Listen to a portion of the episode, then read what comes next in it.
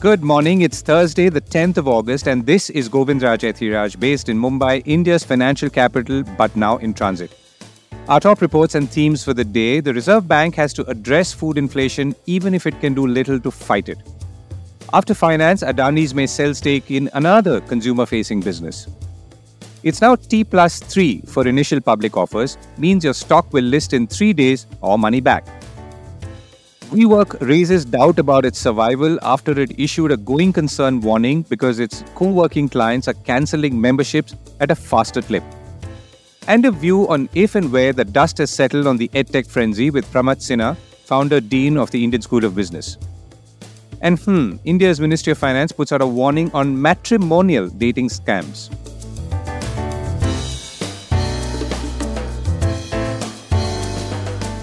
This is The Core Report with Govindraj Ethiraj.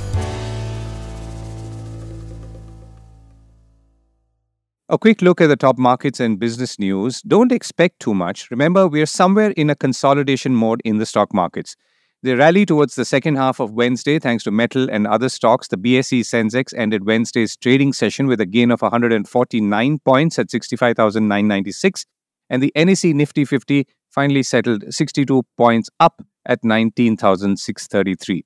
Speaking of markets, trigger-happy initial public offer subscribers have good news coming their way. The Securities and Exchange Board of India has announced it will reduce the timeline for listing of initial public offers from the existing T+6 days to T+3 days, which means in 3 days from close of the offer. This also means that if you put money into an initial public offer and don't get allotment, it'll come back to you faster. And of course, if you get some shares, they too will come into your stocks account faster or DMAT account. The new rules shall be applicable on a voluntary basis for public issues opening on or after September 1st of this year and will become mandatory for issues opening on or after December 1st, 2023. Now, this is not a sudden decision. Discussions have been on for a while with various stakeholders and much feedback has been collected as well. On a general note, of course, this does demonstrate the continued and evolving sophistication of India's capital market system, something we tend to take for granted. Now, of course, there's nothing wrong in doing that either. Some company news: engineering and construction major L&T or Larsen & Toubro is the latest to announce a major clean energy thrust. Bloomberg is reporting that Larsen & Toubro plans to invest as much as $12 billion over the next 5 years, a third of which will go towards expanding its clean energy business. The company, who is usually the first port of call for most major construction projects in the country, says it will build 2 to 3 million tons of green hydrogen and ammonia capacity with an investment of close to $4 billion.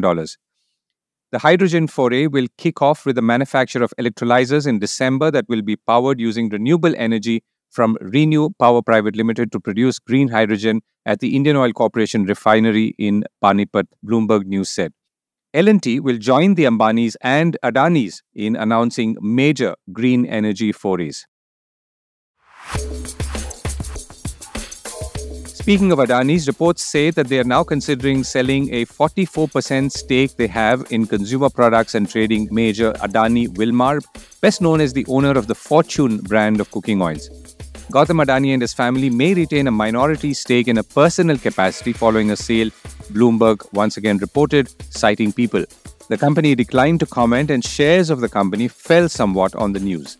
Adani Wilmar reported a loss in the first quarter of the current year, hit by a fall in edible oil prices, which by the way was bad news for Adani Wilmar, but good news for all of us because it kept food inflation from shooting up further. Adani Wilmar is into several kitchen commodities including edible oils, wheat flour, rice, pulses and sugar. It was started in 1999 and has 23 manufacturing plants across India.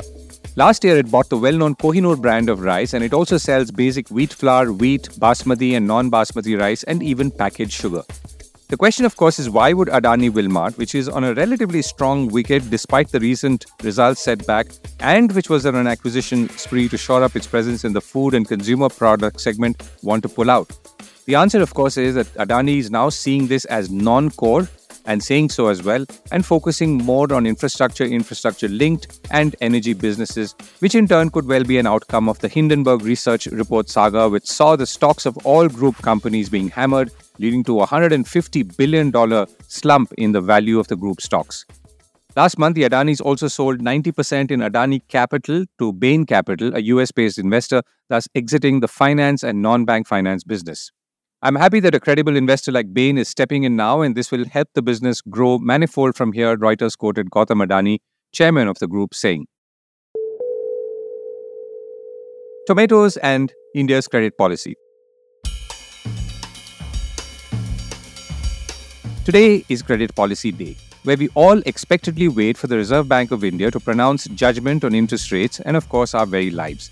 Top of the list of the Reserve Bank and everyone in government, I would imagine, and hope, is obviously inflation, particularly of food. As we discussed yesterday, wheat prices are now up to a 6-month high. Rice prices are high too and are not going down despite a clampdown on exports. On the contrary, the clampdown seems to have had an opposite effect, going by a conversation I had last week with Vinod Kaul, head of India's Rice Exporters Association. Incidentally, Bloomberg is reporting that rice prices have soared to the highest in almost 15 years in Asia on mounting concerns over global supplies as dry weather threatens production in Thailand and after India banned exports of non-basmati rice. Now that leaves tomatoes and the like, whose prices shot up so much that they sent the overall price of an average Indian thali by 28% up, that is, just between June and July. And the prognosis is not very good either, and I will come to that momentarily. The RBI incidentally had said that the recent spike in tomato prices on account of crop damage due to inclement weather and pest attacks in the major production belts has received widespread attention as it has taken a toll on households' budgets. Tomato, being a highly perishable item with a very short crop duration, exhibits considerable seasonal variation in prices, but these episodes are short-lived. So the question is whether indeed these episodes will be short-lived as the RBI says or perhaps hopes. So far, actually, it does not appear so.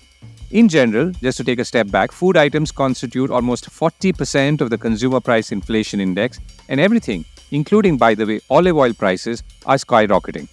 Inflation data for July will come next week, that's August 15th. So right now, we are at over 4.8%, and the question, of course, is what will the Reserve Bank do on a day like this at a time when food prices are going up? Well, it should not do much, I am assuming, because there is little or no connection between the two. And that would be an admittance that the government's other moves like clamping down on exports of rice are not working, which of course they don't seem to be. And when I say the Reserve Bank should be doing something, of course the usual reference is to either raising or dropping interest rates. Now to come back to prices of food items, one thing that's pretty clear is that we have little control over it, and that control too, using existing tools, will only diminish in coming months and years. The big reason for that is climate change, which we touched upon the day before as well. For example, higher rains almost inevitably are leading to higher prices and not the other way around, which you might intuitively be tempted to believe. And as things stand, tomatoes are only a part of the problem, maybe the most visible part. Onions are already joining the race. To understand more on this, I reached out to Pushan Sharma, Director Research at ratings agency CRISIL, whose team recently authored that report, which talked about how the price of a thali had shot up 28% in a month. I began by asking him to break up the thali for us and also, more importantly, where we were going next and what we could expect. So the key driver as we see it right now has been the sharp increase in tomato prices. Tomato, which was retailing around 33 rupees per kg, shot up to about 110 rupees per kg from between June and July. That is about 233% increase in prices, and that's been the key contributor to the sharp increase in the vegetarian thali prices.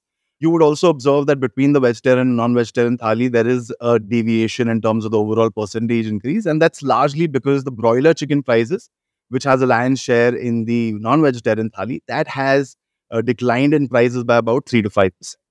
Interesting. And the prices of tomato would have gone up further since the time you've recorded it. So what could that hike now be if it was 28% from June to July? So what could it be from July to August?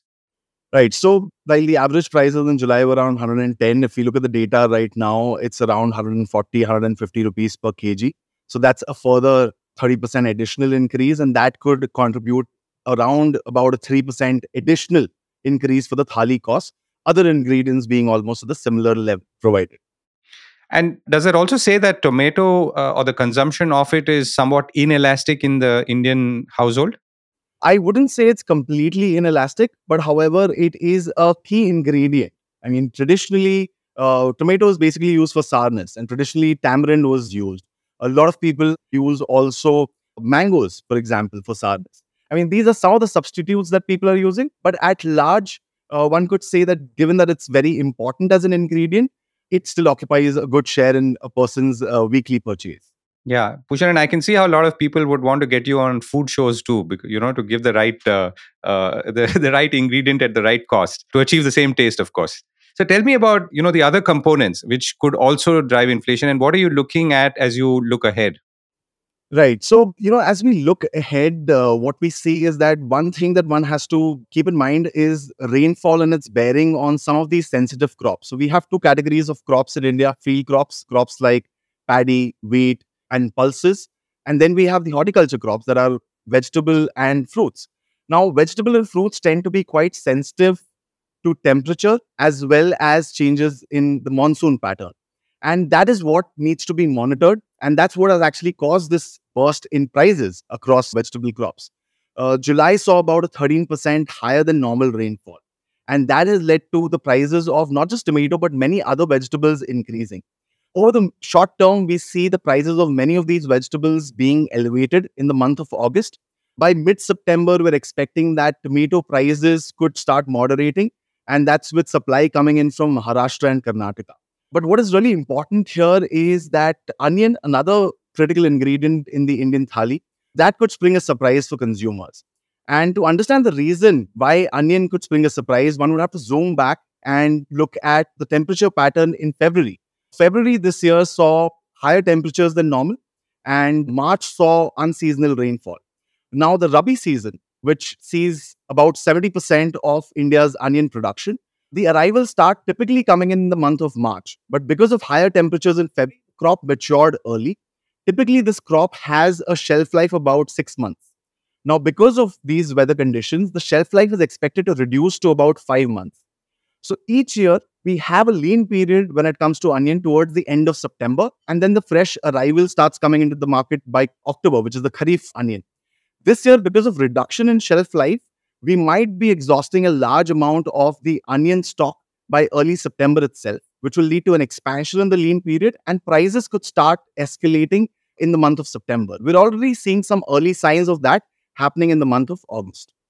That's one critical ingredient that is going to see prices going up. Vegetable prices too could be elevated between August and September, and the consumer could just see some relief only by around October, when the fresh Kharif harvest starts coming into the market. And Pushan, you're drawing a clear link between excess rainfall and high prices, which was not so evident, I'm assuming, in previous years, and definitely not intuitive to any normal consumer or even perhaps a slightly more observant person. Right. What we're seeing over the past few years, that climate is really playing a very critical role. We're seeing low rainfall in the month of June. The past couple of years have seen excessive rainfall towards the end of September and early October. Now, these months are very critical from a harvest point of view. So if it rains even this year, one will need to monitor how it rains towards the end of September and early October. If that happens, then we can see the prices continuing to be elevated even in the month of October, right? So climate change is here, and we are observing it manifesting itself in terms of higher prices for some of the sensitive crops like vegetables. And it's not just vegetables, but any crop where there could be high rain or excess rain, as we saw in July, you could see higher prices. That's true. And not just higher rain, but I would say, like, we are talking right now about thali, but something which is not outside and out within the thali, but something like cotton. In case the cotton crop sees higher temperatures, it is prone to more bollworm attacks, pink bollworm. And that can lead to lower yield for the cotton crop. So not just the food items, but even other agriculture commodities could potentially see an impact of elevated temperatures or even higher rainfall. Pushan, thank you so much for joining me. Thanks.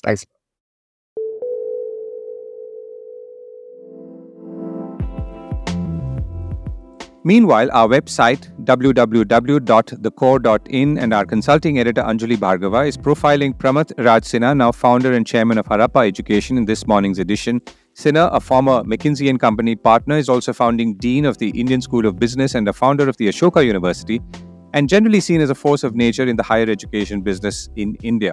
I used this opportunity to reach out to him to get a broader sense on the education landscape in a very short bite, particularly after all the implosions that were happening in India in the K-12 or kindergarten to 12th grade space. See, this transition, Govind, is inevitable. And I think it's required, it's necessary, because the offline world has not provided historically and even now quality education to our young people, whether it is in schools or colleges. And many are still not able to even access any form of education, at least in the higher ed or in the high school space. So tech and online education, dissemination through digital technologies, self-paced learning is a reality. I think our children have to be prepared for it. Parents should bring up their children to get used to the online world. There's been a little bit of a undermining of the credibility of online because of how some players have tried to profit from it. And that always happens, you know this, right? In any new revolutionary shift, some people try to create value out of it. They go the extra distance, which compromises the delivery, the promise, and then that undermines the credibility. So I do think that we have to rebuild that credibility because it's not good for the future of our children, for the future of our society, our country, and just the world, because this is something that's here to stay. And I think we all need to play our part to be much more responsible and to say, hey, this is a good thing. We should all learn to leverage it for the future of mankind and humanity. And how could we do that? So an extreme example is perhaps China, which said that it would regulate all kinds of online education, including maybe the advertising that went into it or the high decibel advertising and marketing push that went into it. I guess we are not going to do that, though there have been proposals, including floated by the government, on doing things along this line. So at this point, since there has been an implosion of sorts in the edtech space, down to, let's say, corporate governance issues in one major player, which in turn creates its own set of problems. Where are we headed and how do we manage this situation, so to speak, here on? You know, I am not one for over-regulation and for controlling this, because for anything in our country, we need technology-based education even more than any other place. So I would not allow the failure, I would say, of one or two entities get in the way. Look, in the higher ed space, everybody's doing a good job. It's actually not been a problem at all. I'm very, full disclosure, very involved in higher ed online with UpGrad, Harappa. And you see around the world, whether it's the other higher educational programs, it's really in the K-12 space that we've seen some rumbles. And let's allow us to ride this out and we'll be okay. I think that has happened in sector after sector. I think a knee-jerk reaction to try and regulate, control, tell people what to do would be a bad thing for the growth of this very important technological advancement. So the two organizations that you've been closely associated with, one is Indian School of Business and then Ashoka, are also fine examples of, strong interpersonal interactions, university, the physical campus and so on. Therefore, I guess there is a lot of merit in that model. I mean, should we be forcing, let's say, the tech version of this when we've seen so much success offline? No, we haven't seen success offline, Govind, because that quality of education is not available to everybody. And given the scale of how many people we have to educate, that old model of building classrooms, campuses, bringing in faculty will only go so far. So I think we should not see it as an either or. I think it's an and. You will need offline and online. And by the way, education is now not going to be 3 years, 4 years, 2 years.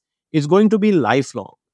So people will choose to go back to campus for some time, but do a lot of stuff online. They will do some just in time by going online. They'll take some time off and go and spend some time on campus. Not everybody will be able to afford time or money to go to a campus. They will only read online. So I think it's going to be a nice mix. It's great.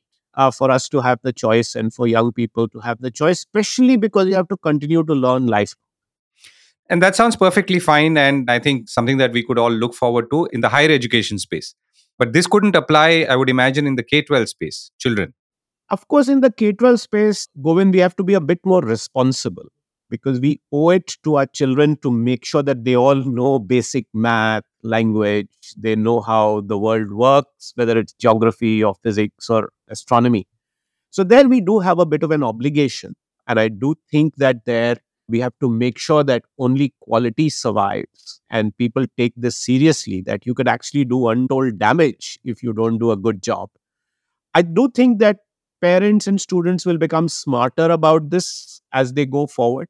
Many of them are. They can look through this and they will go for the services or they will go for the institutions that offer high quality. You can see that happening with schools today, right? In any city or any town, even in a small village, people know which are the good schools. So I do think that as people become more aware of what this additional tool, instead of going to tuition classes, you can go to Khan Academy, for example. Instead of going to buy some expensive tablet and subscribe to years of learning, you can have access to multiple sources of content, some of which are free and very high quality, some of which are not. So you'll find people coming up who will curate content for you and so on. So I think we're just seeing the birth of a whole new way of learning. And it's very, very early and nascent stages of that. I think this is going to completely change the world, very much how books change the future of learning. That is how the classroom model, the teacher model, the one book teaching physics all over the world model happened. I think you're going to see that kind of fundamental shift happen. And we are just at the beginning of that. Pramath, thank you so much for joining me. Thank you. Thank you, Govind, for having me. Speaking of implosions, WeWork, remember them? On Tuesday, raised doubt about its ability to stay in business as the co-working space provider faced losses and a dwindling cash pile, the Wall Street Journal reported. It said that as a result of our losses, which have been impacted by the recent increases in member churn, substantial doubts exist about the company's ability to continue as a going concern. Now, the company's stock is down more than 95% since its public listing, with an estimated market capitalization of around $450 million as of Tuesday. SoftBank, the investor that once painted a future where machines would take over human beings, has likely lost billions of dollars on its investment. WeWork was also one of the world's most valuable startups, worth about $47 billion at peak. On Tuesday, it said that excess supply of commercial real estate, greater competition for flexible space, and uncertain economic conditions resulted in losses in the second quarter as well, the Wall Street Journal said. Meanwhile, WeWork India, the local arm, told CNBC-TV18 there was no impact on its business in the country. WeWork India is backed by the Embassy Group, a real estate firm which holds a majority stake of around 71% in the partnership. And India's finance ministry warns about dating scams. India's Ministry of Finance on Wednesday cautioned people against fraudsters extorting money in the name of Indian customs.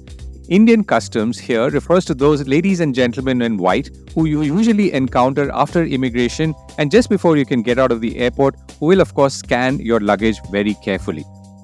Sharing a post on matrimonial dating scam on X, formerly known as Twitter, the ministry stated that Indian customs would never call or send a text message asking people to pay customs duty through a personal bank account, the Business Standard reported. The ministry stated that all communication from the Indian customs contains a document identification number or DIN, which can be verified on the official site of the Central Board of Indirect Taxes and Customs, that's CBIC. Beware of fraudsters extorting money in the name of Indian customs. Indian Customs never calls or sends SMSs to pay customs duty in a personal bank account, the ministry said. Several cases of such scams have been reported in the last year. In May, a police sub-inspector's wife was cheated out of 3.6 lakh rupees in Mumbai by a fraud posing as a customs officer who promised her gold at a cheaper rate, according to the Hindustan Times.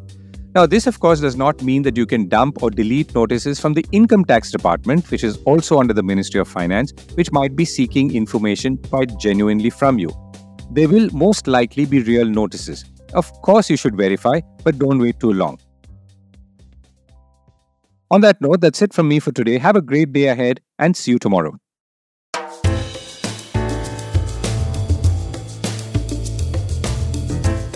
This was The Core Report with me, Govindraj Ethiraj. Do stay connected with more of our coverage at The Core. You can check out our website or sign up to our newsletter at www.thecore.in.